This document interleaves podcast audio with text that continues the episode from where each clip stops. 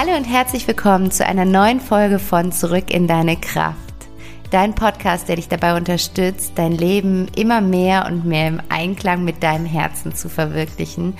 Und wie bei so einer Zwiebel, eine Schale nach der anderen, eine Maske, eine Rolle, eine Prägung nach der anderen von dir abzupiddeln und immer näher und näher an deinen Wesenskern ranzurücken und an deine wahre Essenz zu kommen und aus dieser heraus dann ein wirklich authentisches, ehrliches und wahrhaftiges Leben zu führen, was sich einfach so viel freudvoller, so viel leichter, so viel bunter und glitzernder anfühlt. Und dafür ist der Podcast da, dafür ist meine Arbeit da und ich freue mich einfach sehr, dass du heute wieder eingeschaltet hast und mit dabei bist, weil heute wartet ein so wundervolles Gespräch auf dich, denn ich hatte einen ganz inspirierenden, ganz mutmachenden Podcast-Gast, und zwar war die liebe Andrea bei mir im Interview und ich begleite Andrea oder durfte Andrea in den letzten anderthalb Jahren so ein bisschen auf ihrem Weg begleiten. Andrea hat das Meditationsmentoring für Trauernde im letzten Jahr bei mir gemacht und währenddessen und danach auch noch das 1 zu 1 Coaching und ich durfte eine so mutige, so starke, gleichzeitig so weibliche und intuitive Frau kennenlernen und habe mir dann gedacht, ich muss einfach Andrea fragen, ob sie sich vorstellen kann, ihre Geschichte in diesem Podcast zu teilen, weil es, glaube ich, für so viele Menschen ja ein, ein absoluter Stern am Himmel ist, ein absoluter Impulsgeber ist und Hoffnung darauf gibt, dass irgendwo am Ende des Tunnels das Licht auf einen wartet. Weil Andrea hat vor viereinhalb, jetzt fast fünf Jahren ihren geliebten Ehemann von einer Minute auf die andere verloren und ist dann natürlich in eine sehr intensive Trauerphase gekommen und äh, durch eine sehr intensive Trauerzeit gegangen, in der sie auf unterschiedlichstem Wege ihrer Trauer Raum gegeben hat. Und irgendwann sind wir uns auch auf diesem Weg dann eben begegnet und über den Weg gelaufen. Und ich durfte miterleben, wie diese Wandlung, wie sie diese Wandlung vollzogen hat. Und heute sagt sie von sich, dass sie wieder glücklich ist und dass sie ein glückliches Leben führt. Und deswegen sprechen wir heute in dieser Folge darüber, kann man nach dem Tod seines Partners wieder glücklich werden? Und diese Folge ist nicht nur für dich, wenn du selber in Trauer bist, sondern sie ist für jeden Menschen, der gerade vielleicht in einer Lebenskrise ist oder schon mal in einer Krise war oder Angst davor hat, dass ihm etwas passieren könnte, was ihm den Boden unter den Füßen wegreißt. Weil Andrea uns zeigt, dass wir immer wieder einen Weg zurückfinden können, um dieses Fundament unter unseren Füßen wieder spüren zu können. Und das auf eine so sympathische, so offene, so wundervolle Art und Weise. Ich weiß gar nicht, was ich anderes sagen soll, außer lausche dem Gespräch, lausche Andrea und lass dich von ihr inspirieren, lass dich von ihr mitnehmen und ja, ich freue mich, wenn wir jetzt einfach loslegen und in die heutige Podcast-Folge einsteigen. Kann man nach dem Tod seines Partners wieder glücklich werden? Ich wünsche dir ganz viel Inspiration dabei. Hallo, liebe Andrea, herzlich willkommen im Podcast. Ich freue mich so sehr, dass du heute da bist, dass du hier zu Gast bist. Ich habe ja gerade schon gesagt, ich habe mich mega auf diesen Termin gefreut, weil ich dich ja jetzt seit ja, über einem Jahr begleiten darf, so ein Stück weit und einfach deine Entwicklung gesehen habe. Und ich finde, das ist so inspirierend, das ist ja so, so wichtig, deine Geschichte zu erzählen, weil es einfach so vielen Menschen Kraft und Mut spenden kann und inspirieren kann. Und deswegen freue ich mich auch so sehr, dass du Ja gesagt hast, als ich gefragt habe, ob du dir vorstellen kannst, hier in den Podcast zu kommen. Deswegen herzlich willkommen, Andrea. Schön, dass du da bist. Und wenn du magst, erzähl doch einfach mal ein bisschen von dir, wer du bist, was du machst und was du, was du gerade mit uns teilen möchtest. Okay, erstmal hallo. Vanessa, ich habe mich auch total gefreut, dass du mich gefragt hast, weil ich das äh, tatsächlich selber mal gedacht habe, wie das so äh, sein könnte, wenn man so seine Geschichte erzählt, auch mit Menschen, die man nicht kennt und dass es vielleicht auch ja, Menschen Mut geben kann, meine Geschichte zu hören. Und ähm, ja, ich stelle mich mal kurz vor, ich bin Andrea. Ich ähm, ja, bin 48 Jahre alt, mich hat es beruflich nach äh, Schleswig-Holstein verschlagen. Hier wohne ich in einem kleinen Ort in der Nähe der Ostsee. Und, Am Meer. Äh, genau.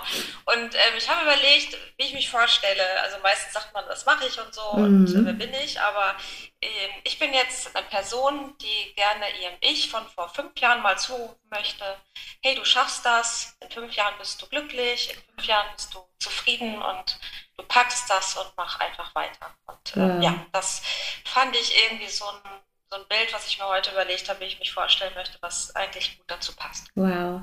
So schön. Ich, krieg, ich, ich krieg so oft, wenn ich von dir Nachrichten bekomme oder mit dir spreche, so oft Gänsehaut, weil ich einfach weiß, was, was in diesen fünf Jahren oder teilweise weiß, was in diesen fünf Jahren passiert ist. Und ich finde das einfach, also mich erfüllt das mein Herz so sehr. Ich habe hab so eine Freude für dich, für, für diese Entwicklung, die du gemacht hast. Das freut mich einfach so sehr. Und deswegen, vielleicht magst du mal teilen, wenn, wenn du sagst, du möchtest deinem Ich von vor fünf Jahren das zurufen.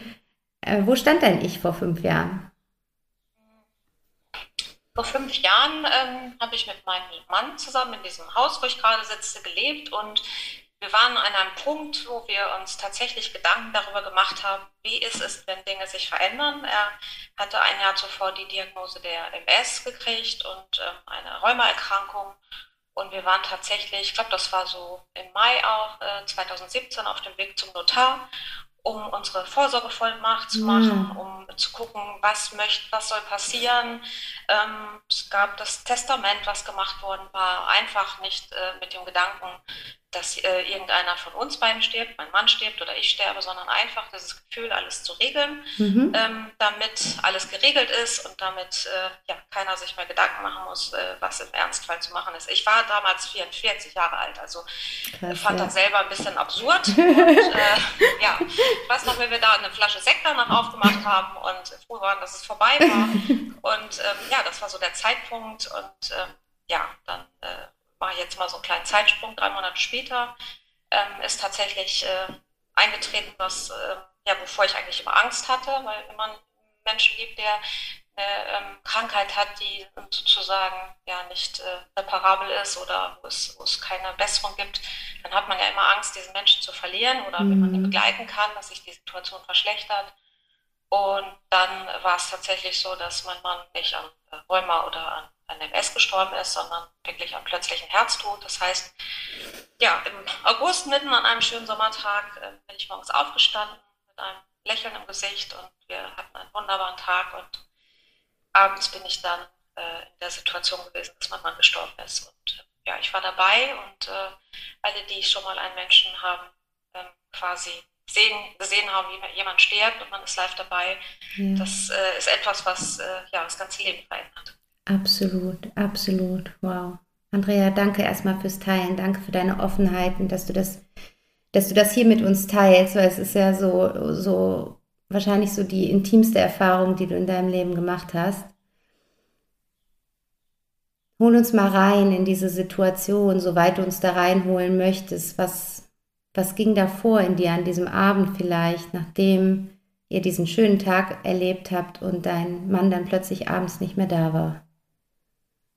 Ja, das äh, lässt sich, glaube ich, am besten als surreal beschreiben. Ähm, äh, also ich hatte tatsächlich Hoffnung. Es war wirklich äh, so, dass ich ihn reanimiert habe und dann auch die, den Notdienst gerufen habe, der dann auch noch eine Stunde versucht hat, äh, ihn wiederzubeleben und saß dann mit, ja, mit meinen Nachbarn draußen vom äh, Haus. Die haben mitgeholfen und äh, die haben gesagt, alles wird gut, Andrea, alles wird gut.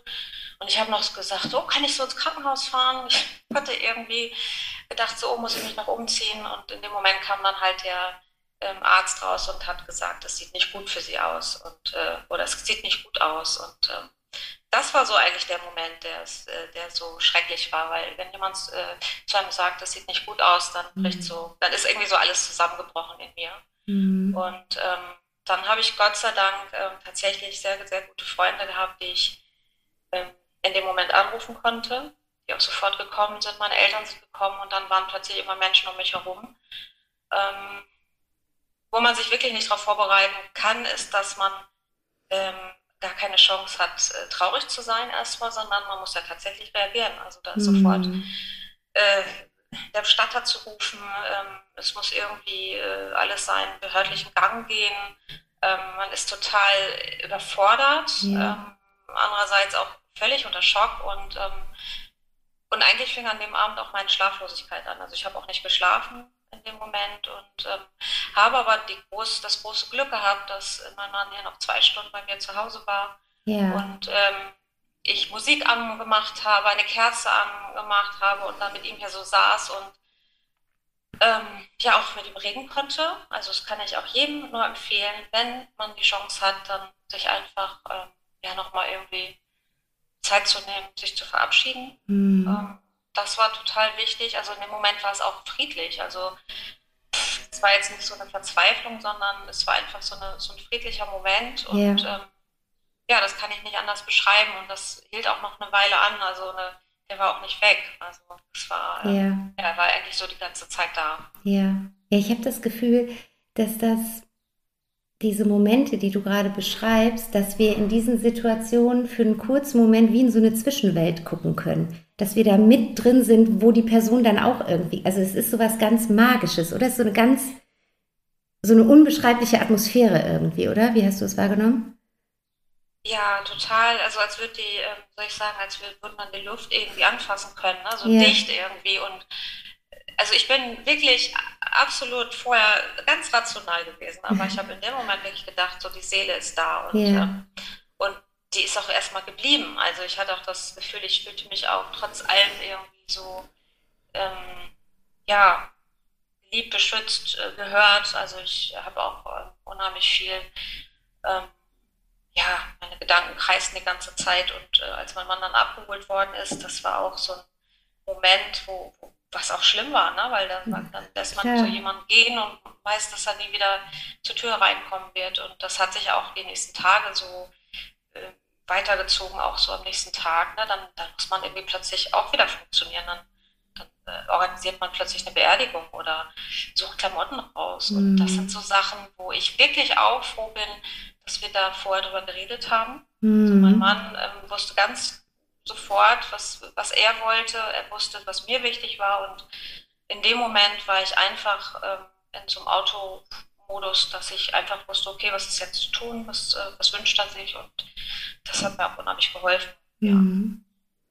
Und dann hast du jetzt gerade schon gesagt, man ist irgendwie, oder du warst in der Anfangszeit halt in diesem kompletten Funktionieren, was alles organisiert werden muss als dann Ruhe eingekehrt war, als er dann beerdigt war, als alle Formalitäten, alles Bürokratische irgendwie geregelt war, was war dann?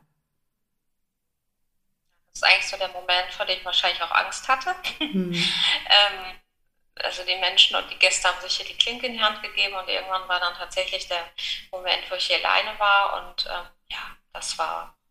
Also ich habe äh, unheimlich viel im Tagebuch geschrieben, mhm. weil ich auch den Moment das Gefühl hatte, dass ich die Tage überhaupt nicht mehr unterscheiden kann. Also, mhm. ähm, dass ich irgendwie auch ähm, wissen möchte, wie ich die Tage verbracht habe. Also, yeah. ich habe mir das früher mal so vorgestellt, wenn ich jemanden verliere, dann ist das so wie in diesem amerikanischen Film. Ich liege den ganzen Tag im Bett, esse Eis und gucke traurige Filme. Und da ich aber irgendwie nicht schlafen konnte und ähm, äh, immer so drüber war, also ich war unheimlich. Äh, angespannt, ich konnte nicht entspannen, weil ich immer so in, im Machermodus, ich habe mich viel bewegt, ich habe viel geschrieben, ich habe viel getan und ähm, ja, und habe auch tatsächlich, äh, war mit meinen Gefühlen auch ein bisschen überfordert, ne? weil ich unheimlich viel geweint habe. Ich habe vor, also mein Mann hieß Dirk, ähm, nie weinen können und dann plötzlich konnte ich nicht mehr aufhören zu weinen und das war natürlich auch überhaupt gar nicht einfach für die Menschen, die mich so mhm. kennen. Mm. Und, ähm, ja, und damit so selber klarzukommen, dass man eigentlich so feststellt, ähm, also es ist ja nicht so, dass man dann plötzlich sagt, okay, mein Mann ist gestorben, sondern ähm, es ist ja ganz viel, also das ganze Leben ist ja eigentlich auch erstmal für mich selber vorbei Komplett, gewesen. Also, ja. also alles, was wir uns vorgestellt haben, ist gestorben. Meine Zukunft mit meinem Mann ist gestorben. Mein Leben, so wie ich mir das vorgestellt habe, war nicht mehr das Leben. Und ich bin morgens aufgewacht und ähm, die Sonne hat mich sozusagen angeschrien und ich war richtig sauer. Es war unglaublich viel Sonne und Sonnenschein und Blumen und alle happy. Und äh, ich saß da quasi mitten im Sommer mit dieser Trauer. Und das mm. war mhm. richtig, also ein, ja, war schlimm. Aber ich habe, glaube ich, zwei, drei Wochen, also bis die ganze Beerdigung dann vorbei war, war ja eine Uhrenbeisetzung nachher. Das hat schon gedauert, bis so die Trauer, richtig die Tränen rauskamen. Ja. Und du hattest gerade schon dein Umfeld angesprochen du, wie du gerade gesagt hast, ne, es, ist, es ist nicht nur dein Mann gestorben, sondern ja eigentlich dein gesamter Lebensentwurf und alles auch, wie, wie dein Umfeld dich gekannt hat, ne? Ähm, also beziehungsweise das Leben, das dein Umfeld von dir gekannt hat. Wie ist, wie ist dein Umfeld mit dieser plötzlichen Situation umgegangen und was hättest du dir vielleicht auch von ihnen gewünscht, was sie dir nicht geben konnten?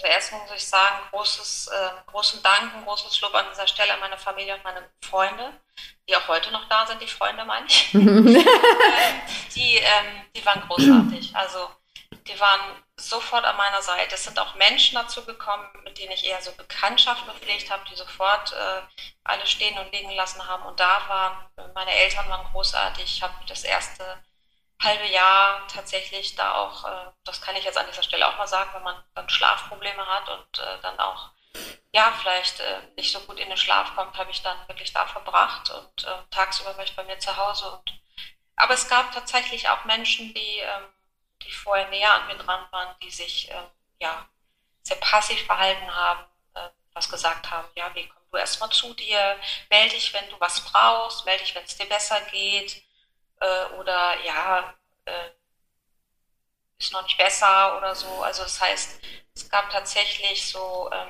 ganz, ganz unterschiedliche Reaktionen. Und ich glaube, ich habe in dem Moment, also erstmal kann man, glaube ich, bei Trauern nie so richtig was richtig machen und viel falsch. ja, wahrscheinlich, also, ja. Äh, so, das weiß ich ja selber. Ähm, ich habe ja auch schon Todesfälle so in, in, in Entfernung erlebt, aber wenn man so drin steckt, dann, äh, dann bringt es auch tatsächlich nichts, wenn jemand sagt, ja, mach doch mal was Schönes oder mhm. ähm, ach, ja, wieso ist doch toll oder, oder, oder auch einfach nicht mehr zu fragen. Ne? Also mhm. ich glaube, am meisten hat mich einfach so ähm, verletzt, dass äh, tatsächlich äh, diese, diese einige, von einigen Menschen die Passivität mhm. und einfach der fehlende Mut zu fragen, wie geht es dir heute? Wie ja. geht es dir? Ja. Ja, und das, äh, das ist es auch. Und natürlich, ich bin im Alter äh, Witwe geworden, 44 war ich da, äh, wo ich auch im Berufsleben stand. Ne? Das mhm. war tatsächlich ja auch nicht so einfach äh, für mich. Ähm, Absolut. Und, äh, da wieder Fuß zu fassen. Ja, ja. Wie, wie, wie hast du das gemacht? Hast du dir da erstmal eine Auszeit dann äh, nehmen können oder bist du direkt wieder in den Beruf gegangen? Ähm, ich habe tatsächlich, ähm, ich war, glaube ich, zwei Monate zu Hause mit einer, wieder, in einer Wiedereingliederung, wieder angefangen und ähm, ja, war aber, ein, war, mir ging es tatsächlich sehr schlecht, weil mhm. ich einen, einen Beruf habe, mit dem ich viel in der Öffentlichkeit stehe und das hat es mir sehr, sehr schwer gemacht, weil ich sehr, mich sehr beobachtet gefühlt habe, mich auch wenig zurückziehen konnte. Habe mir dann aber tatsächlich auch äh, Hilfe geholt, mhm. professionelle Hilfe und eine Reha beantragt und äh, ja, bin dann sozusagen, habe mich dazu entschieden, dass ich alles tue, damit ich wieder, äh, ja, damit ich wieder auf die Füße komme. Ähm, geholfen hat mir tatsächlich auch eine Situation auf dem Friedhof. Da habe ich eine andere Witwe getroffen war so verbittert. Äh, die hat eigentlich in einem Gespräch, was wir beide geführt haben, auf einer Bank, nur von ganz, also eigentlich so ganz verbittert erzählt, so habe ich so gedacht, nee, so möchte ich nicht werden. Mhm. Äh, also ich gebe nicht auf, sondern ich versuche da wieder rauszukommen. Und, äh, äh, ja, aber es war sehr schwer. Ne? Ja. Und äh, wie du weißt, ist ja dann quasi noch was passiert, was es noch ein bisschen erschwert hat. Absolut, absolut da gehen wir jetzt gleich drauf ein, eine Frage dazu noch, das, das finde ich nämlich super spannend, weil ich ähm, gerade bevor du die Geschichte mit der anderen Witwe erzählt hast, habe ich nämlich so gedacht, okay, woher hast du, hast du diesen Lebenswillen genommen? Woher hast du diese intrinsische Motivation genommen, wieder ins Leben zu kommen, wie, wieder weiterzumachen? Ähm, würdest du sagen, das, ist, das war mit so ausschlaggebend, dass du gesagt hast, du möchtest nicht verbittern? Oder was, was war da für ein, für ein Licht, was du gesehen hast, wo du hingehen wolltest?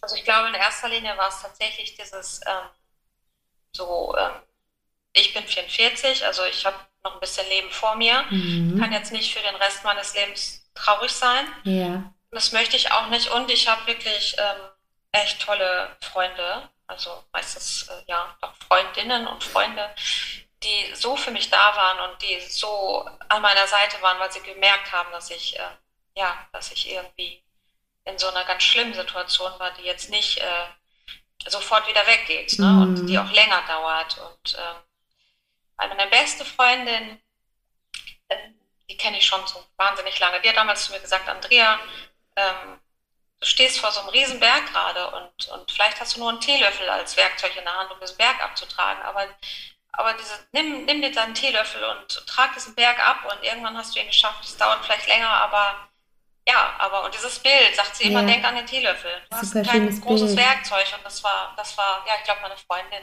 es und äh, meine Familie. Ja. Und vielleicht auch so ein bisschen meinen Willen, dass ich das irgendwie hinkriege. Ja, ja.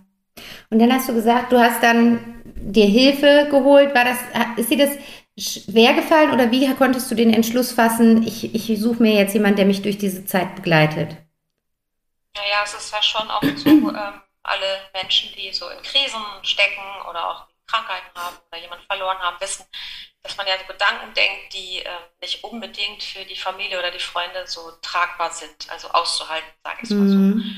Und ähm, ich war tatsächlich, ähm, habe mir eine Trauerbegleitung gesucht und ähm, auch einen Therapeuten. Ähm, die beiden haben mich sozusagen getragen bis zur Reha. Also, mhm. dass ich diese, diesen Punkt bis zur Reha gut überstehe. Und ähm, ja, da konnte ich einfach auch sein und auch meine Gedanken einfach mal loswerden. Mhm. Und vor allem auch das Gefühl, nicht verkehrt zu sein.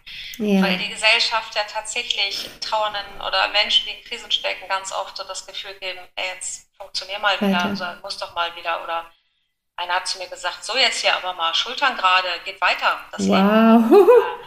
da habe ich auch, äh, das waren so auch so Reaktionen, also die gar nicht so selten waren, dass die mhm. Menschen, äh, also gerade so im beruflichen Kontext, aber auch mhm. so im privaten Bekanntenkreis tatsächlich eher so eine Erwartung hatten, jetzt ist mal wieder gut.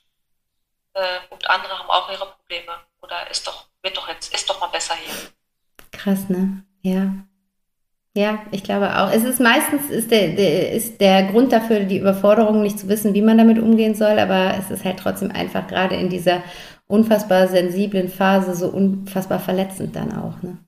Ja, wobei ich auch glaube, dass jede Trauer ist auch anders. Also mhm. ich glaube zum Beispiel, dass vielen auch hilft zu arbeiten, auch so eine feste Struktur zu haben und viele wollen auch gar nicht darüber reden. Also von daher, man kann in der Trauer, glaube ich, viel falsch machen. Mhm. mhm. ähm, aber ich glaube, so eine Frage, die immer gut tut, ist wirklich so, wie geht es dir heute? Und das kann auch jeder machen bei Menschen, die einfach in der Krise stecken. Wie geht Absolut. es dir heute? Ja, das ist schön. Heute, na, ja, zum Heute kann jeder was sagen. Zum genau. Gestern, zum Morgen nicht, aber wie geht's dir heute? Genau, das ist super treffend, weil eben, wie du sagst, ne, gerade die Trauer ist ja so äh, facettenreich, ne? Da kommt ja so viel auch hoch an Gefühlen, an Situationen und deswegen kann der, der Zustand heute, die Gefühlslage heute ja eine ganz andere sein, als sie gestern war oder morgen ist. Deswegen ist es total schön, wirklich einfach explizit äh, zu fragen, wie sieht's heute bei dir aus? Ja, super Tipp. Und dann bist du in die Reha gegangen und magst uns ein bisschen damit reinholen, wie es da für dich weitergegangen ist? Ja, also die Reha war tatsächlich äh, ein totaler Glücksfall. Also ähm, das, auch das ist so eine Sache, traut euch, eine Reha zu beantragen. Ihr werdet da unfassbar tolle Menschen kennenlernen. Also mir ist es so gegangen. Und ähm, obwohl ich doch diejenige war, die so ein schweres Schicksal mit sich gebracht mhm. hat, bin ich auf Menschen gestoßen, die auch in ihrer Situation unheimlich viel ähm, ja, auffangen, ähm, aufmuntern, halten äh, und äh, Lachen mir gegeben haben. Und ich weiß, dass ich bis zu dem Zeitpunkt auch nicht lachen konnte und auch keine Freude empfinden konnte. Oder es war auch schwer, ne? So, äh, wie darf ich jetzt lachen oder darf ja. ich jetzt wieder fröhlich sein? Und in der Reha habe ich zum Beispiel, äh, äh, gab es so eine Tanzgruppe. Also ich habe immer gerne getanzt und äh, da gab es so eine Line-Dance-Gruppe und äh, da ich, bin ich da irgendwann mal hingegangen und äh, bin dann wirklich von äh, ja, mit Reha-Patienten auch damit bezogen worden. Und Ach, nachdem cool. ich erstmal eine Weile getanzt habe, kam auch das Lachen wieder. Ich habe auch viel geweint, aber es war so, ja, so ein tolles Gefühl des Geborgenseins und auch unheimlich tolle Therapeuten es war jetzt keine reine Trauerreha, muss ich dazu sagen, sondern einfach eine, eine Reha, in der Trauer aber auch Raum haben durfte. Mhm. An einem wunderbaren Ort und ähm, ja, und alleine dieses Gefühl, einfach mal sein zu dürfen, ähm, Gefühle rauszulassen und äh, ja, so getragen zu sein. Das tat gut. Äh, und auch mal so diese Ängste loszuwerden. Ich hatte immer Angst, äh, seitdem mein Mann gestorben ist, dass auch mehr andere Menschen sterben werden, die, die mir mhm. nahestehen. Mit dieser Angst bin ich tatsächlich auch in die Reha gefahren. Äh, ganz konkret war es die Angst um meine Eltern. äh, die beide auch ähm, ja, äh, irgendwie mir sehr nahestehen und äh, da mit dieser Angst bin ich losgefahren und die habe ich dort auch kommuniziert. Mhm. Ist wieder jemand, dass ich so Angst habe, wieder jemanden zu verlieren. Ja. Und wie viel Zeit war zwischen dem Tod von Dirk und dem Beginn der Reha? Ähm, das waren tatsächlich acht Monate. Wow. Mhm. Eine lange Zeit, die du dann aber teilweise überbrückt hast über Therapie und Trauerbegleitung dann so ein bisschen. Ja, ja. Und dann bist du mit diesen Ängsten in die Reha gegangen. Wie hast du dort mit den Ängsten gearbeitet oder wie haben dich die Menschen dort unterstützt, mit diesen Ängsten und mit den Gefühlen, die da waren, zu arbeiten? Also was ich unheimlich äh, gut fand, äh, dass dort auch ganz viel in die Bewegung gegangen ist und in die Entspannung. Also dass einfach auch Gefühle sozusagen nicht immer ausgehalten werden müssen, sondern dass man einfach, wenn man sich bewegt oder wenn man atmet oder einfach eine Gehmeditation macht oder ja einfach oder walken geht äh, äh, oder was ich da auch entdeckt habe, das Malen. Also ich habe immer gerne gemalt Schön. in der Schule. Das war dann so im Studium verschüttet und irgendwann denkst du, oh nee, malen, also ich kann ja nicht malen. und, ähm, und da gab es dann auch ähm, ja, so Therapieformen, wo dann äh, ja, kreativ gearbeitet worden ist. Und auch das war gut, dass man Gefühle sozusagen über die Hand ins Papier geben kann oder dann andere Materialien da einfach mal mit äh, abgeben kann. Weil ich finde auch, wenn man immer wieder darüber redet, wird es nicht immer unbedingt besser. Also das ja. eine gute, gute Form der Verarbeitung. Ja, ja. Was, was, was waren da so für, an welche Gefühle erinnerst du dich besonders stark, die, die in dieser Zeit besonders präsent waren? Also ich glaube, so mein stärkstes Gefühl, und äh, wir beide kennen uns ja schon, war bei mir die Wut. Also wirklich die Wut war da. Ähm, ja, die Wut und auch ähm, ja, so ein bisschen äh, die Schuld. Also mhm. ich äh, konnte meinen Mann nicht retten was hätte ich anders machen können. Ähm, also es war eigentlich vor der ganzen Trauer waren so diese beiden Gefühle äh, auch so im Fokus, so, äh, ne, so Wut darauf, auf Schicksal, mhm. ähm, dass mir das passiert ist und äh, ja, Schuld, ich habe ihn nicht retten. Ja, ja. Und wie hast du im Laufe der Zeit diese Gefühle für dich transformiert? Wie hast du denen Raum gegeben und wie konntest du die für dich umwandeln? Also ja, jetzt muss ich noch mal kurz einen Schlenker machen, aber der gehört irgendwie dazu. Das hört sich jetzt ein bisschen paradox an, aber äh, als ich in der Reha war, ist dann äh, meinem Vater etwas passiert, also in der letzten Reha-Woche. Es war in der ähm, letzten Reha-Woche, das wusste ich ja, gar nicht. Ja, genau. Ich war in der mhm. letzten Reha-Woche und ähm, dann bekam ich einen Anruf und mein Papa ist tatsächlich auch ähnlich wie mein Mann gestorben und war dann aber noch ähm, im Krankenhaus eine Woche und ähm, ja, und äh, im Prinzip ist das eingetreten, wovor ich Angst hatte. Und meine Therapeuten da vor Ort waren noch fassungslos, weil. Äh, ja, die größte jemand, Angst. Ja. nur, nur mal jemand sagt, ich habe Angst davor, jemanden zu verlieren und sagen, nein, das passiert nicht, das ist normal, diese Angst. dann passiert es dir. Ja. Ähm, das war schon tatsächlich, äh, ja, also eigentlich gut, dass es in der Reha passiert ist, weil ich da gut getragen war und gut gestärkt war.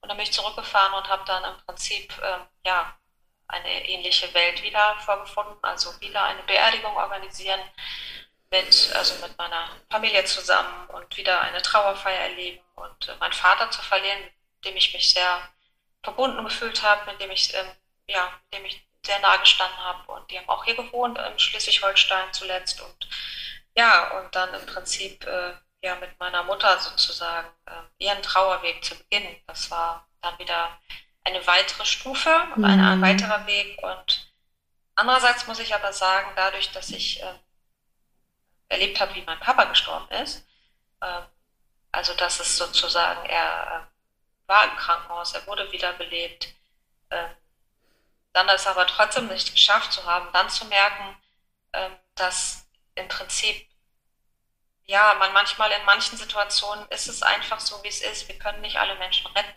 Mhm da habe ich dann so das Gefühl gehabt, dass ich auch mit dem Schicksal von Dirk versöhnt war. Also dass ich gesagt habe, ich habe echt alles getan und konnten mir auch immer alle sagen, du hast alles getan, Andrea. Ich gesagt, ja, aber ich hätte doch noch. Und ich denke, ich hätte nicht. Mhm. Und äh, mein Papa ähm, hat mich zur, äh, zur Reha zum Zug gebracht und er hat noch zu mir gesagt, bevor ich gefahren bin, Andrea, wir sehen uns da oben alle wieder. Und ähm, habe ich gesagt, Papa, Papa, bist du sicher? Sagt er, doch, wir sehen uns da alle wieder. Und ich habe mich so bewusst von meinem Papa verabschieden können, wow. vor meiner Reha, dass ich nie so das Gefühl hatte, da ist was offen. Ja. Und, ähm, daher war das bei meinem Vater, als er gestorben ist, ein ganz anderes Gefühl und totale Traurigkeit, aber nicht so dieses Gefühl, da ist irgendwas offen geblieben. Ne? Wenn man jemanden so verliert von heute auf morgen und sich nicht verabschieden kann, ja. dann fehlt einfach so viel. Und das äh, ist sozusagen eigentlich auch so der Punkt gewesen, wo, ja, wo ich einfach weitergemacht habe. Mhm. Und, äh, ja, und dann wirklich alles gemacht habe. Ne? Ich habe gelesen, ich habe Filme geguckt, ich habe mich viel bewegt, ich war viel am Meer. Und äh, ja, und das habe ich, glaube ich, dann noch so ein Jahr gemacht und äh, ja, bin dann eigentlich in so eine gute, in so ein Funktionieren wieder reingekommen, würde ich sagen. Mhm. Ähm, wo ich den Alltag gut leben konnte, wo ich beruflich gut äh, wieder klarkam und äh, ja, wo, wo wahrscheinlich ich immer noch nach wie vor nicht die Alte war, überhaupt nicht aber wo so ein Schritt gemacht war zu mehr Normalität, wenn man das so nennen kann. Ja. Genau. Und das war ja, das war so 2018, 2019. Und das war einfach so eine Zeit, die, die ich viel mit Schreiben verbracht habe. Ich habe unheimlich okay. viel geschrieben. Ja, ja. Du hast gerade gesagt, dass das bei deinem Vater was anderes war, weil du dich auch so bewusst verabschiedet hast. Und dennoch ist er ja plötzlich verstorben. Ist das was, also ich höre da so ein bisschen raus, gibt es eine Möglichkeit für uns, dass wir uns, dass wir nicht das Gefühl bekommen, dass wir uns nicht verabschiedet hätten, auch wenn jemand plötzlich geht? Weißt du, wie ich das meine? Also, ja. ja? Hast du da für dich was erkannt? Ja, also ich habe mir so überlegt, wie ich mich äh, verändert habe durch, durch diese Situation. Also erstens habe ich, bin ich ähm, habe ich mich verändert, indem ich Menschen eher sage, dass ich sie liebe. Mhm. Also auch meinen Freunden und meiner Familie, dass ich ähm, meine Gefühle offener ähm, ja auch kommuniziere. Also yeah. das ist vielleicht so nach dem Motto, man kann zu seiner Freundin einfach auch mal sagen, ich habe dich lieb. Yeah. Das habe ich vorher nie gesagt. Und ähm, oder wenn jemand in Urlaub fährt, yeah. irgendwie da vielleicht auch noch mal anzurufen oder ähm, wenn man Besuch bekommt, nochmal zu drücken oder sich auch nochmal Zeit zu nehmen oder wenn man telefoniert, das nicht so zwischen Tür und Angel zu machen. Also so, ja, die Momente so bewusst zu erleben, das ist, glaube ich, so eine Sache. Ja. Dass man einfach sagen kann, ich äh, verschiebe auch nichts oder ich, äh, wenn ich keine Zeit habe zu telefonieren, dann schicke ich doch eine Sprachnachricht ja. oder nehme Anteil am Leben vom anderen und das ist so das, was ich versuche. Es gelingt mir nicht immer, aber ja, ja, super schön. Ich finde, das ist so wertvoll, das einfach mitzugeben, weil so oft, das höre ich auch so oft in meiner Arbeit. Ich hatte keine, keine Möglichkeit, mich zu verabschieden und das stimmt natürlich auch ein Stück weit immer, wenn, es zu einem plötzlichen Verlust kommt, aber es ist halt immer die Frage, wozu hätte man diese, diese Abschiedszeit genutzt? Und können wir das nicht einfach unser Leben lang machen? Oder brauchen wir dafür diesen Abschied? Und äh, das, ist, das ist schön, dass du das so mitgibst, weil es ist einfach, ja, finde ich, für, für jedes Leben so bereichernd, wenn wir einfach offen sind. Ne? Es hat mal jemand zu mir gesagt, du kannst, äh, du kannst nur so tiefe Erwartungen, ähm, äh, so tiefe Beziehungen führen, wie du selber dich tief öffnest. Also nur wenn du selber quasi Tiefe zulässt und deine Gefühle zeigst und äußerst, kannst du auch erwarten, dass dein Gegenüber diese, diese, öff, die, diese Tür auch öffnet und diese Gefühle auch zulässt. Und ich finde das immer ganz schön, weil wir irgendwie so verlernt haben in unserer Gesellschaft, über unsere Gefühle zu sprechen. Und äh, irgendwer muss den Anfang machen, wenn man, wenn man in so eine Art der Beziehung möchte. Und das ist ganz schön, wenn du einfach, ja, mitgibst, wir können den Anfang machen und dann wird automatisch, so ist zumindest meine Erfahrung, auch der andere plötzlich seine Tür ein bisschen weiter aufmachen, ein bisschen mehr von sich und seiner Gefühlswelt preisgeben. Und ich habe auch die Erfahrung gemacht, dass, ähm, dass auch dass sich die Qualität meiner Freundschaften mhm. verbessert oder verändert hat. Ja, ähm, ja dass viel mehr ähm, Tiefe da reingekommen mhm. ist, auch viel mehr Tiefe in meinem Leben ist. Und ähm, ja, und manchmal ist es ja wirklich so, man kann im Nachhinein erst ne, so betrachten, wohin und warum der Weg so gegangen ist. Ähm, es waren ja auch so Sachen, dass ich ähm, irgendwie nicht so wusste, was mache ich, ne? Bleibe ich hier wohnen? Mhm. Verkaufe ich das Haus? Was mache ich damit? Und da haben viele meiner Freunde gesagt, Andreas, ist jetzt auch nicht die Zeit, die Entscheidung jetzt zu treffen, mhm. ähm, sondern erstmal irgendwie wieder Fuß zu fassen. Und ähm, ja, und eigentlich ist es so, ich habe wirklich immer so Schritt für Schritt mir Stücke und ähm, Dinge gesucht, die mir gut tun. Und ähm, ja, und ich glaube, wir beide haben uns dann kennengelernt an so einem Punkt, wo ich festgesteckt bin, habe. Wie sagt mhm. man das? Wo ich, fest, ja. wo ich feststeckte. ich weiß noch, ich war mit einer Freundin irgendwie in so einem Kurzurlaub und ich habe gesagt, ich, ich glaube, ich stecke total fest. Also ich äh, bin wieder, also mir geht es wieder gut äh, oder besser. Ich, äh, ich komme klar, ich, ich habe wieder Freude an Dingen, ich kann lachen und hatte aber trotzdem das Gefühl, ich stecke fest. Ne? Mhm. Also ich, ähm, ich äh, bin sehr mit meinem Leben verbunden mit Dirk und ich weiß nicht, was auf mich zukommt und, ähm, und wusste nicht so richtig, wie komme ich weiter und wie, wie springe ich jetzt über diesen Graben oder wie, wie komme ich weiter? Und meine Freundin hat wirklich gesagt, ja, vielleicht steckst du fest. Und an ja. diesem Punkt haben wir beide uns kennengelernt und das weiß ich noch ganz genau, dieses Gefühl des Feststeckens, wenn du wieder klarkommst, wenn, wenn einigermaßen alles gut ist, aber irgendwie hast du dein Leben nicht zurück, weil dein Leben, mhm. also ich wusste nicht, wie sieht mein Leben aus. Ne? Ich hatte so ein Blatt Papier vor mir liegen und ich wusste nicht, was ich malen soll. Ich wusste nicht, was ich, was ich da sehe oder was ich, wie, ich mein Leben gestalten kann. Hm. Ja, das ist so ein bisschen so, dass alles drumherum läuft und man läuft auch irgendwie in allem mit, aber irgendwie weiß man nicht so selbst, wie oder warum man läuft, oder? So, so vom Bild her? Genau, Genau, ja, also man, man läuft so mit, ne? Also als würdest du so käseglockenmäßig so äh, dabei sein, so und äh, ich habe auch immer so das Gefühl, glaube ich, gucke den anderen mein Leben zu. Ja, ja, klar, so als Beobachter. so einen Film gucken, ne? ja, genau so, ja, ja, genau, so als Beobachter, als Satellit bist du so drumherum am Kreisen genau. dann irgendwie. Ja, dann lass uns da super gerne mal einsteigen. Du hast gerade eben gesagt, du würdest so gerne deinem fünf Jahre jüngeren Ich sagen, du kannst wieder glücklich sein. Was ist dann, was hast du gemacht, was hast du gemacht an diesem Punkt, als du feststecktest, ähm, um genau dahin zu kommen, wo du heute stehst? Also ich habe tatsächlich ähm, äh, mich auf Instagram angemeldet. das ist die Lösung. Ich habe mich auf Instagram angemeldet. ja, ernsthaft, weil, weil ich, äh, ich habe äh, so ja, ne, im Internet, da gibt es quasi so Selbsthilfegruppen oder so, das war ja. nicht so mein Ding, aber ja. ich habe dann so, äh, ja, einfach äh, nach Themen gesucht, äh, mich mit Hashtags verlinkt und ja, und ähm, habe Podcasts gehört und dann, äh, ja, dann habe ich, glaube ich, im Oktober 2020 zum ersten Mal so verschiedene Podcasts gehört und äh, ja, wie du weißt, habe ich dann auch deinen Podcast entdeckt. Und ähm, ja, und dann will ich im Prinzip, das ist so, manchmal ist es ja wie so, wie so ein Ding des Schicksals.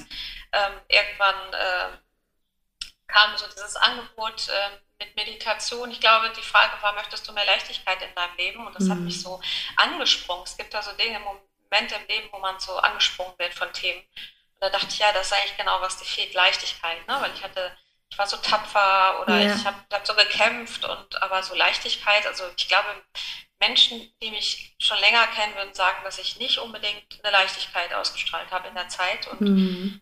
Ähm, und dann auch die Frage, darf ich überhaupt Leichtigkeit empfinden? Ne? Ich habe ja schließlich ja, so viel äh, Schlimmes erlebt. Ja. Und äh, ja, und dann ähm, äh, ja, es ist äh, im Prinzip ja so gewesen, dann gab es äh, das Angebot des Trauer-Mentorings, ja. Äh, Meditationsmentorings und das hat mich tatsächlich ähm, ja so angesprungen und da habe ich gedacht, naja, es ist Winter und ähm, du kannst nicht draußen walken gehen und, äh, und was, was ja auch dazu kam, ich konnte mich ja überhaupt nicht entspannen. Ne? Also ich war ja, ja immer im, im, Machen, im ja. Tun, ja auch so, vorher schon immer am Funktionieren und ja.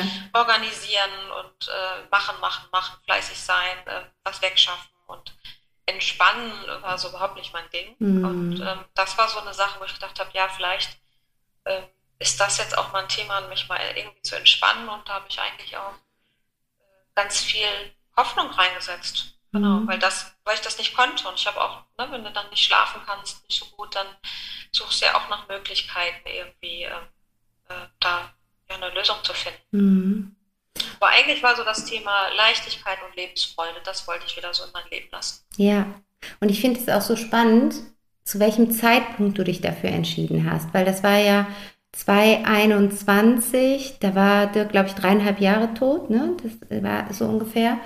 Und das finde ich so wichtig, auch das hier nochmal zu sagen, was in was für einem Prozess Trauer ablaufen kann und ähm, wie sich Trauer vielleicht auch wandeln kann oder welche Wellen Trauer durchläuft. Und wir haben ja bei dem Mentoring dann auch wirklich nochmal uns verschiedene Facetten der Trauer angeguckt und diese Gefühle zugelassen. Und da kannst du ja vielleicht nochmal für dich so ein bisschen reflektieren, ähm, wie, wie intensiv das für dich möglich war, nach dieser Zeit trotzdem diese verschiedenen Facetten zu durchleben. Also war das, hattest du das Gefühl, dass du diese Gefühle schon, diesen Gefühlen schon vorher Raum geben, gegeben hast oder geben konntest? Oder hat es die Zeit gebraucht, dass du diesen Gefühlen Raum geben kannst? Also was ich total spannend fand, sind da sozusagen die Gefühle wie so, wie so äh, ja so in Häppchen durchgegangen. Also nicht alle Gefühle auf einmal, sondern wenn man sie sich so als Person vorstellt, die zu Besuch kommen, dann ist vielleicht äh, einmal die Wut da und dann ist die Panik da oder das Schuldgefühl und äh, die sich einfach mal anzuschauen, das war für mich total spannend. Ich war auch da, äh, Anfang 2021 konnte ich auch gar nicht mehr so viel weinen und auch die Verbindung zu Dirk nicht immer so von jetzt auf gleich aufnehmen. Das ist ja auch, Trauer verändert sich so. Ne? Ja. Am Anfang denkst du jede Minute dran, dann, dann verändert sich, dann, dann, dann sind manche Tage schlimmer, manche Monate schlimmer. Wenn es dann leichter wird, dann, ähm, dann kannst du das nicht immer abrufen und dann äh, dadurch konnte ich dann im Prinzip auch nochmal so gerade so diese Themen ähm, Schuld, Panik, Wutgefühl nochmal anschauen, so und mit, äh, ja, damit äh, im Prinzip nochmal konfrontiert werden oder auch zu sagen, was wollten die eigentlich, was wollten die eigentlich sagen, diese Gefühle. Mhm. Das sind ja also diese guten Gefühle in Anführungsstrichen, wie Freude und Liebe und Leichtigkeit. Also ich glaube, Leichtigkeit ist kein Gefühl, aber die hat man ja gerne zu Gast. Ja. Ja. Aber wenn dann so die Trauer und die Wut und die Panik an deinem äh, sag ich mal, Kaffeetisch sitzen, ja. dann ist da ja nicht so viel Leichtigkeit ja. und äh, vielleicht guckt man die sich halt nicht so gerne an und mhm. es lohnt sich aber hinzugucken, weil die sind eigentlich wirklich da, um dir zu helfen. Ja, ja. Wie konntest du das für dich erkennen? Also, oder was hast, was hast du für Botschaften für dich erkennen können? Was, was wollten die denn von dir, diese Gefühle? Ja, die wollten, ich glaube, die waren auch immer, also manche Gefühle sind ja dann öfter zu Gast, einfach damit du sie siehst, also damit mhm. du sagst, hallo, welche Ursache liegt denn eigentlich dahinter und ähm, was, was, was, was beabsichtigt dieses Gefühl, wenn es halt erscheint oder, oder auch die Trauer, dass sie einfach äh, quasi so, so, eine Freundin ist, die mit dir ein Stück äh, ja, Hand in Hand geht, um zu sagen, hey, du bist nicht alleine, sondern das ist jetzt Mantel, den, der dich umhüllt und du darfst irgendwie in diesem Mantel darfst du traurig sein. Wow, und, schönes ähm, Bild, ja. Ja, und, ja, und das habe ich vorher gar nicht so gesehen. Ne? Vorher habe ich mal gedacht, das will ich nicht und ja. das muss weg. Oder, ähm, und das war im Prinzip so eine Möglichkeit, auch diese Meditation, äh, Meditationsübung, diese Gefühle zu kanalisieren und mhm. nicht alle gleichzeitig sozusagen, sondern eher so äh, Einzelgespräche. Ja, das ist ein gutes Bild. Und das ist auch ein super schönes Bild mit dem Mantel der Trauer. Oder das kann man ja auf andere Gefühle genauso übertragen, ne? Dass, das, dass wir wirklich die Gefühle eher als Freunde betrachten, die irgendwie uns unterstützen, zur Seite stehen und einfach zeigen, hör mal, ich möchte dich hier gerade auf was aufmerksam machen und ähm, ich bin dir gar nicht irgendwie bös gesonnen, sondern ganz im Gegenteil. Ich, ich möchte dir helfen, da wieder für dich auf den Weg zu kommen, der sich gut für dich anfühlt. Ja. Total schön. Und ähm, hast du vorher meditiert oder hast du dann mit dem mit unserem Meditationsmentoring damit angefangen? Also ich habe äh, lustigerweise äh, muss ich sagen, wenn mir jemand vorher gesagt hat, dass ich mal irgendwann meditiere, dann hätte der gesagt, jo, Andrea meditiert. ähm, auf keinen Fall, war überhaupt nichts für mich. Ähm, alleine so diese progressive Muskelentspannung fand ich schon irgendwie anstrengend. Und meditieren äh, war, aber ich glaube, gerade wenn etwas überhaupt nicht so in dir drin liegt, dann lohnt es sich echt, das auszuprobieren. Also nein, ich habe nicht meditiert, aber hatte auch keine Erfahrung damit. Mhm. Und was, was würdest du sagen, was hat die Meditation mit dir gemacht? Ähm, soweit ich weiß, ich weiß, ist es immer noch so? Meditierst du immer noch? Ja, ne? Mhm. Ja, was, was würdest du sagen, was hat die Meditation mit dir gemacht? Was, was hat dadurch vielleicht sich in deinem Leben auch verändert? Also das ist eine, absolut eine Möglichkeit mit sich, also sich, eigentlich ging es bei, der, bei dem Meditationsmentoring, dachte ich immer um die Trauer zu meinem Mann, aber eigentlich ging es auch darum, wieder eine Verbindung zu mir selber zu, aufzunehmen, ja. mit mir selber sozusagen Raum zu geben, ähm, mich zu fokussieren, herauszufinden, was ich will, was ich von meinem Leben will, ähm, mit wem ich mein Leben verbringen will, was ich mir wünsche. Also all diese Dinge, die im Alltag auch so, ähm, ja, so verschüttet sind ja. oder also ich bringe mal ein Beispiel, wenn ich, ich habe immer gedacht, wenn ich meditiere, dann abends zum Einschlafen, weil ich so schlecht schlafe. Und letztendlich bin ich jemand, der jetzt morgens meditiert. Mhm. Und der Tag verläuft wirklich anders, wenn ich morgens meditiere. Also wenn ich, ja. wenn ich noch fünf Minuten meditiere, also ich muss dazu sagen, ich mache das immer angeleitet, ähm, dann ist der Tag, verläuft da ganz anders. Ja, was, was, was ist die, was für eine Veränderung find, findet da im Alltag statt?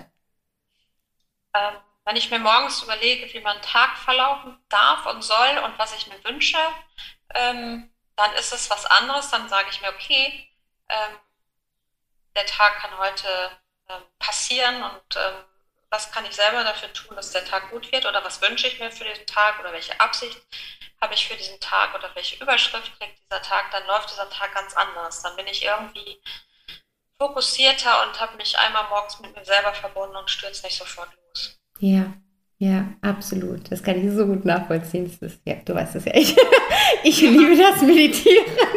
Ähm, genau, ich finde, das ist, ist so eine schöne Möglichkeit in alle Richtungen, sich mit sich selbst zu verbinden, sich mit anderen zu verbinden, Klarheit zu bekommen, Gefühle irgendwie, Gefühlen Raum zu geben. Also sie bietet sehr viele Möglichkeiten, die Meditation.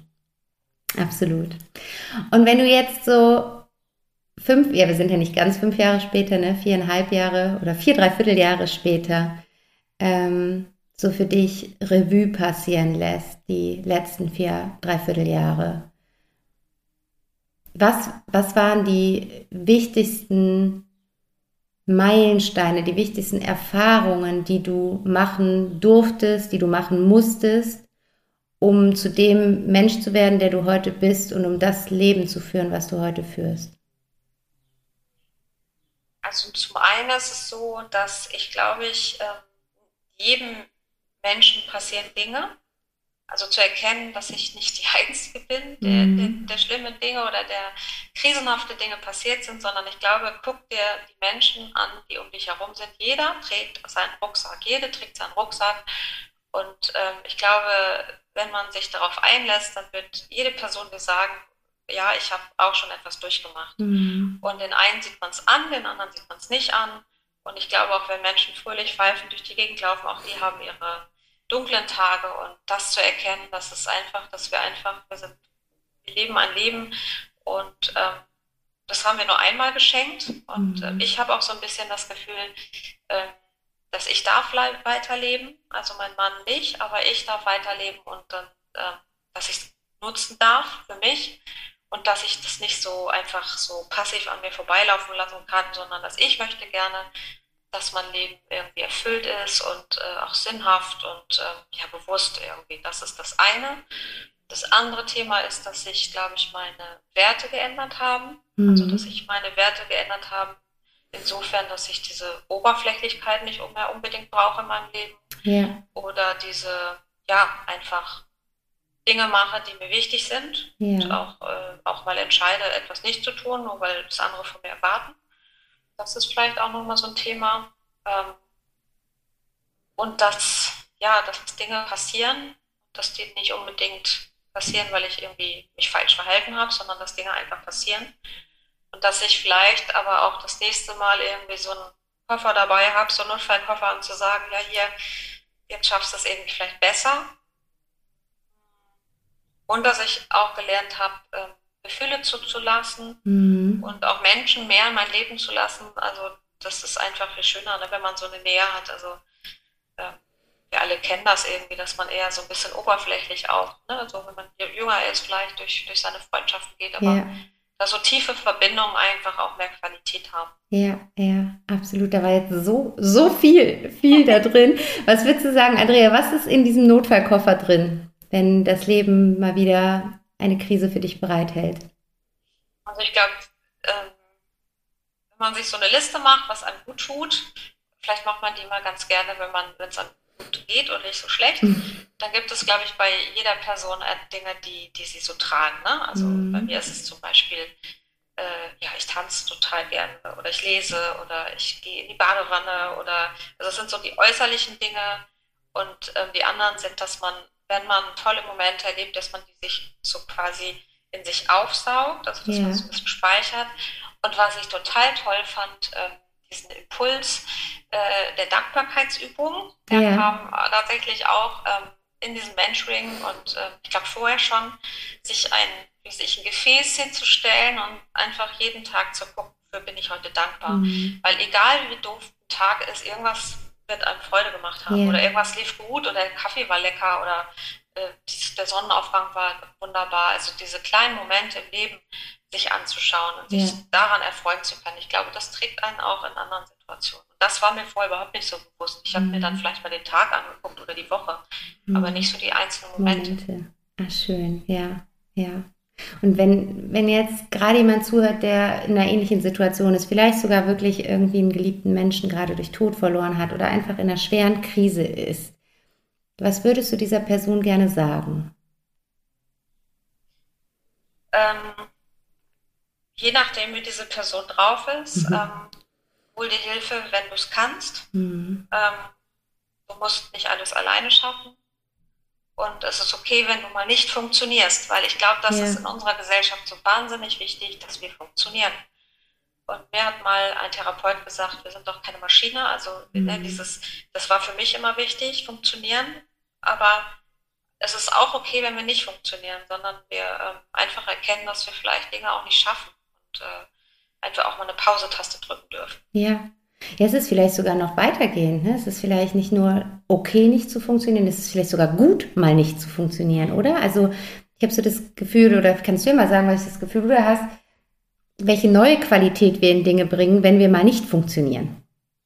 Weißt du, wie ich das meine? Ja, also ich glaube, wir, wenn wir nicht funktionieren, dann sehen wir, wie die Reaktion darauf ist. Ja. Und ähm, das erschafft auch ein bisschen eine Freiheit. Ne? Also wenn man sozusagen so ein bestimmtes Image hat yeah. oder ein bestimmtes Bild nach außen und dann funktionierst du nicht so und dann siehst du aber wirklich auch so, okay, du hast vielleicht aber andere Qualitäten oder was anderes, was in dir drin steckt oder vielleicht möchtest du auch gar nicht mehr funktionieren. Vielleicht entdeckst du in dem Moment auch was anderes für dich. Das kann ja sowohl beruflich als auch privat sein. Yeah. Also ich glaube tatsächlich, dass ähm, ich bin wirklich nicht eine Person, also auf keinen Fall, wenn dir jemand sagt und dein Mensch, dein Lieblingsmensch ist gestorben oder ein guter Mensch, ähm, äh, das war gut oder es gibt, äh, oder andere haben es schlimmer oder so. Also es ist nicht okay, wenn Leute ein Ranking machen. Es ist ja. nicht okay, wenn, wenn jemand zu dir sagt, ja, aber das ist schlimmer, sondern du bist in einer schlimmen Situation und du darfst traurig sein und darfst wütend sein und alles darf sein.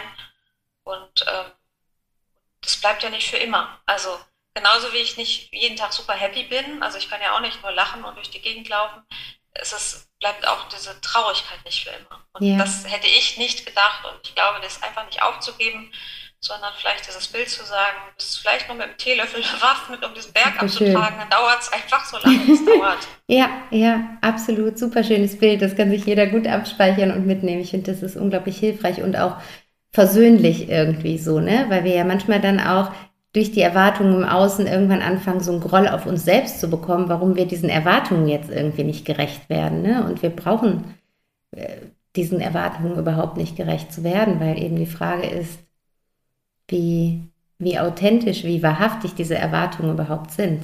Ich habe so das, was du gerade gesagt hast, wenn wir mal nicht dann funktionieren, das ist ja auch das, was mir in meiner Arbeit immer so wichtig ist, dass wir gucken, wo sind wir eher in Rollen unterwegs? Wie sehr ist das Funktionieren eine Rolle von uns, die wir spielen, in Anführungsstrichen, weil wir einfach gelernt haben, dass wir dann gemocht werden, dass wir dann Anerkennung bekommen, dass wir dann Liebe bekommen, wo irgendwelche Glaubenssätze, irgendwelche Prägungen dahinter stehen. Und das ist, was ich eben meinte, wenn wir das mal nicht tun, dann wird es so wahrhaftig. Das ist so, wir schälen so diese, diese Masken und, und Rollen und Muster von uns ab und dann bleibt ja irgendwas. Und was bleibt, ist so der Kern. Also das ist so, das sind so wir in unserer, in, in unserer puren Essenz irgendwie, die wir meistens selber gar nicht mehr so genau kennen. Und das, ich finde, es ist so schön, sich darüber so wieder kennenzulernen und das dann aber auch nach außen zu geben, weil wenn, wenn einer den Anfang macht, sich mal in seiner Reinheit, in seiner Verletzlichkeit, in sein, sein, seinem wahren Ich irgendwie zu zeigen und dementsprechend zu handeln, dann ist es wie eine Einladung für die anderen, das auch so ein bisschen zu machen und ihre Rollen so ein bisschen zu stoppen oder so ein bisschen abzuschälen. Und dadurch wird einfach alles so ein, so ein Stück weit authentischer und ehrlicher im, im Miteinander. Ja. Ja.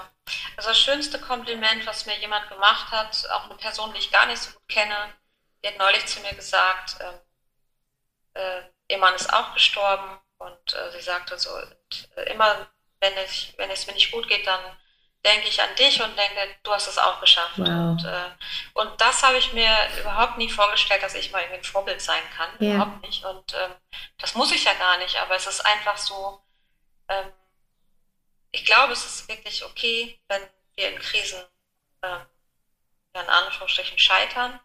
Ich glaube, wenn man so im Prinzip so wieder hochkrabbelt, dann weiß man, was man geschafft hat und man darf auch wirklich stolz sein. Und es dauert so lange, wie es dauert. Ja, genau.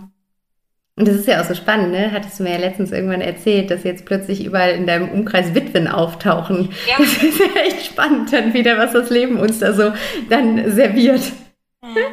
Und das ist ja einfach so, die habe ich mir damals so sehr gewünscht. Ich habe gedacht, warum äh, lerne ich jetzt nicht mal so gleichaltrige Witwen kennen? Das war die erste irgendwie in meinem Freundeskreis, die so ein Schicksal erlebt hat. Und ich dachte, oh Mensch, so wäre doch toll, wenn, äh, ja. wenn um mich herum Menschen sind, die das auch passiert ist. Und ich glaube, es war genau gut so, dass es nicht so war, mhm. weil ähm, jetzt, ähm, ja, jetzt ist es einfach äh, so, dass ich in der normalen Gesellschaft in Anführungsstrichen wieder da gelandet bin, wo ich jetzt bin und nicht sozusagen, ja, äh, in so einer, ich sagen, Gruppe unterwegs war, die, die irgendwie sich da ausgetauscht haben, sondern einfach, dass ich, das Leben ist ja auch so, ne? Du hast ja einfach, bist ja du bist da einfach reingeworfen und du, mhm. du versuchst da irgendwie das zu schaffen. Ja, ja. Du weißt ja, dass ich immer mal wieder darüber spreche, dass alles zwei Seiten hat, alles wie zwei Seiten einer Medaille betrachtet werden kann und es in jeder Erfahrung, doch möge sie noch so schlimm sein, auch irgendwo ein Geschenk für uns gibt. Wenn du da jetzt heute, fünf Jahre später drauf blickst, was war dein Geschenk in der Erfahrung oder in der Krise, die du durchlaufen bist? Also zum einen, ähm, dass es äh, das Geschenk äh, für die Zeit, die ich mit Dirk hatte. Ich hatte einen wunderbaren Mann, den ich, äh, ja, der mich, äh, mit dem ich eine, eine tolle Zeit hatte und ähm, und diese Krise oder diese Trauerzeit, die ich ähm, jetzt erlebt habe, äh, war nicht schön, aber ich bin, glaube ich, dadurch ein anderer Mensch geworden. Ich bin viel empfindsamer, ähm, offener, mhm. vielleicht auch in manchen Situationen alberner und fröhlicher als vorher. Die Albernheit, ja. so schön. Ja, genau. Dieses, ähm, dass ich vielleicht mich auch nicht immer, vielleicht verhalte ich mich auch nicht immer entsprechend der Situation, vielleicht bin ich dann ein bisschen kindischer, aber ich finde, das darf auch sein. Und, ja. ähm, dass ich vielleicht mehr so reinspringe jetzt in die Situation, was ich vorher nicht gemacht habe. Vielleicht habe ich die Kontrolle auch ein bisschen abgegeben. Ähm, dass ich denke, weil wir können nichts kontrollieren. Wir können unser Leben nicht kontrollieren, wir haben nichts im Griff, ja. ähm, sondern das ist vielleicht auch so eine Erkenntnis zu sagen, ja, wir können noch so viel planen, aber das ja. ist nicht das Leben. Ja. ja. Und das ist so ein bisschen das Learning, ne? dass du einfach weißt, ähm, das Leben passiert, du kannst mitschwimmen und mitschwingen und, ähm, dann wird vielleicht alles gut und ähm, ja, und einfach sich darauf einzulassen. Ja, super schön. Und was, wo stehst du jetzt in deinem Leben? Wo stehst du jetzt die vier, dreiviertel Jahre später? Was magst du teilen? Wie geht es dir heute? Also sagen wir es mal so, das persönliche Commitment, was ich irgendwie im äh, glaub, Februar 2021 unterschrieben habe, Leichtigkeit und Lebensfreude wieder zu erleben, das äh, haben wir schriftlich fixiert. Also ja. das ist definitiv passiert und ähm, wir haben ja beide auch noch ein Coaching gemacht, das kann ich an dieser Stelle auch verraten. Mhm. Man darf sich nicht nur coachen lassen, wenn es um berufliche Situationen geht, das sondern stimmt. auch, wenn es um einen selber geht. Ähm, da weiß ich noch, da war auch das Thema Leichtigkeit und ähm, ja, ich bin tatsächlich heute an so einem Punkt, äh, wo ich äh, tatsächlich verliebt bin. So schön. ähm, oh. Das ich mal sagen. Das ähm, hätte ich mir nie vorstellen können, ja. also, dass es jemanden gibt, äh, der mir, mir, sozusagen begegnet, äh, den ich mich verliebe, auf Hals über Kopf. Und ähm, der ähm, wunderbar damit klarkommt, dass ich äh, eine Vergangenheit habe, dass, dass es einen Mann in meinem Herz gibt, der nicht mehr lebt und dass mein Herz genug Größe hat und äh, genug Platz hat für beide. Und äh, ja, und das ist die Situation, die ich unfassbar finde. Und nach wie vor, also wir sind jetzt vier Monate zusammen. Ich weiß nicht, was in fünf Jahren ist und es ist total egal. Wir sind gerade happy und äh, ich bin happy und ja, könnte gerade die ganze Welt umarmen. Und als ich heute Morgen besorgt bin, da habe ich so eine Blumenwiese gesehen und dachte, oh, da hätte ich, vor fünf Jahren hätte mir jemand diese Blumenwiese zeigen können. Ich gesagt, geh mir weg mit deiner Blumenwiese. und heute, heute habe ich mich daran erfreut und von daher, mir geht es richtig gut. Boah, Andrea, jedes Mal, wenn du es erzählst, ich krieg jedes Mal Gänsehaut und Tränen in die Augen. Ich, ja, ich habe es ja am Anfang schon. Ich freue mich einfach so sehr mit dir, weil ich dich erlebt habe, wo, wo, du, wo du standest und welchen Weg du gegangen bist. Das ist einfach so ein, ja, dieser, dieser Berg, wie du diesen Teelöffel die ganze Zeit konsequent angewendet hast und es noch so schwierig gewesen sein mag und du trotzdem weitergemacht hast. Ich finde es so, so mutmachend, ich finde es so inspirierend und es freut mich so unfassbar für dich, wo du, wo du jetzt in deinem Leben stehst. Und haben wir auch schon mal drüber gesprochen. Ich glaube, dass Dirk so ein breites Grinsen jetzt hat und sich so sehr einfach mitfreut und für dich freut. Es ist einfach, ja, so schön, wohin das Leben dich geführt hat. Also pure Freude von ganzem Herzen für dich und dein Leben.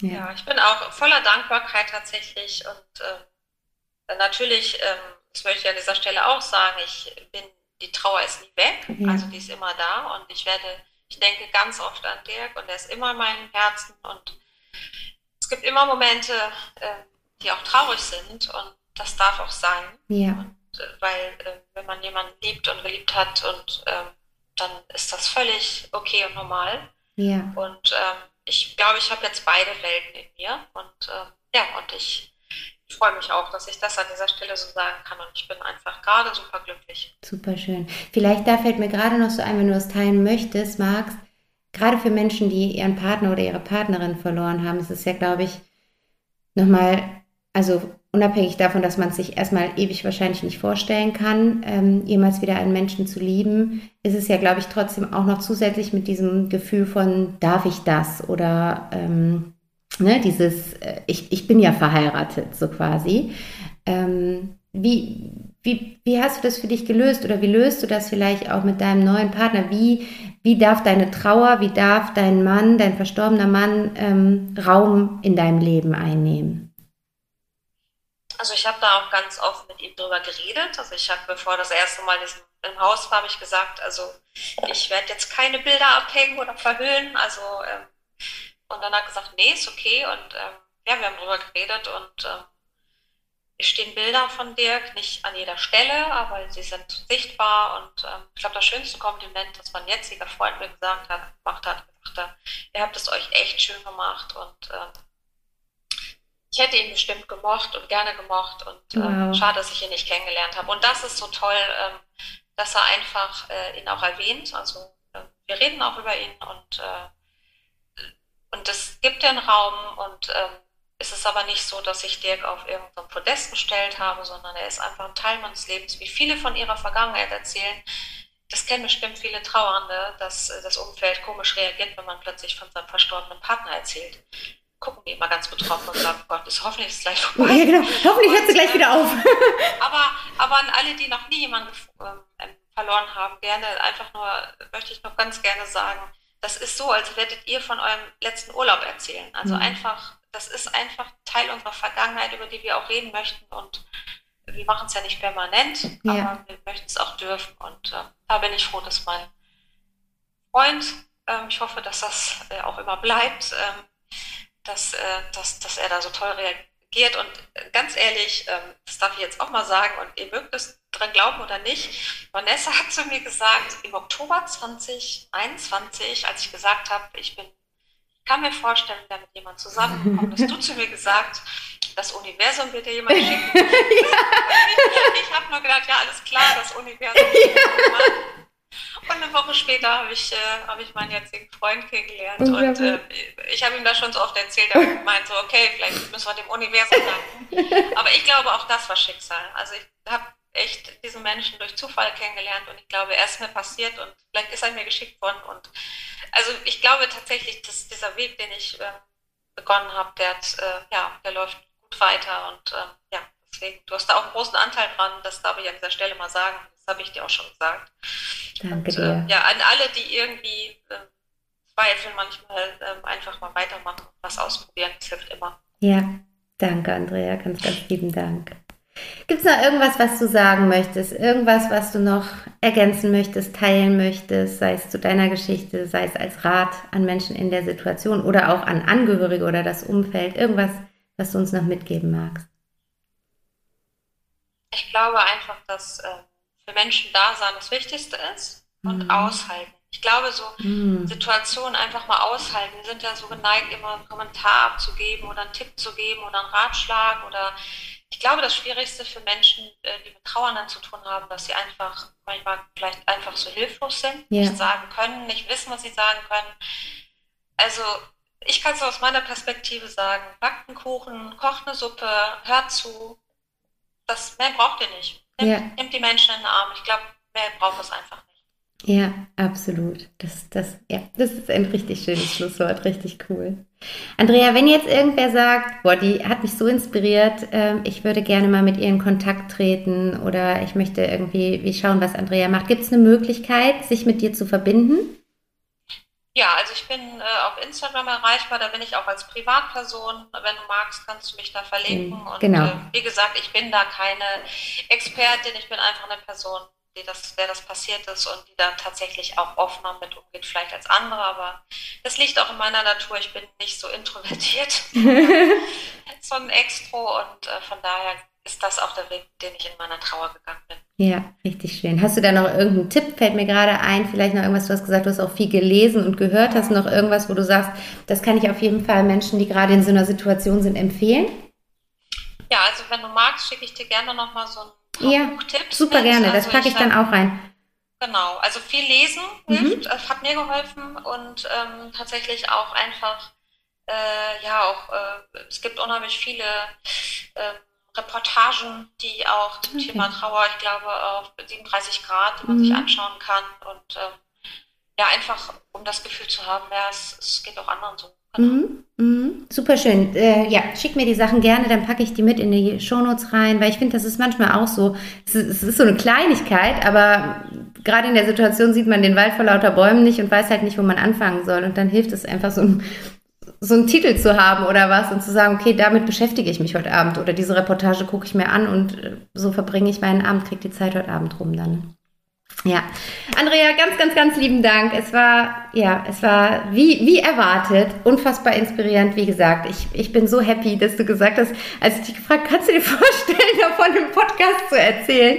Ähm, als du wirklich gesagt hast, ja, das kann ich mir gut vorstellen, weil, wie gesagt, ich glaube, dass du ein mutmachendes Licht für so viele Menschen bist und eine echte Inspiration, was du jetzt ja auch schon bei dir vor Ort merkst, indem du da einfach irgendwie Menschen kennenlernst, die jetzt in diesen Situationen sind. Und ich hoffe so einfach, dass noch mehr Menschen ein, eine Möglichkeit vor Augen geführt bekommen, wie sie durch so einen Weg gehen können. Das ist ja, ist ja immer, jeder kann sich da das rauspicken, was sich, was sich für, für denjenigen gerade gut anfühlt. Und ich glaube, wir haben alle unseren individuellen Weg, wie wir durch Krisen gehen. Aber es ist so viel leichter, einfach sich anzugucken, wie haben andere Menschen das gemacht und was kann ich mir da rausziehen, und ausprobieren, ob das mir dann auch in dem Fall helfen könnte. Deswegen ganz, ganz lieben Dank. Danke von Herzen. Und ja, ich, ich freue mich, wenn wir weiter in Kontakt bleiben. Ich bin immer so gespannt, wenn ich, von, wenn ich schon sehe, Andrea Sprachnachricht, dann freue ich mich auf jeden Fall immer schon, was jetzt an News kommt und wohin dich das Leben gerade geführt hat.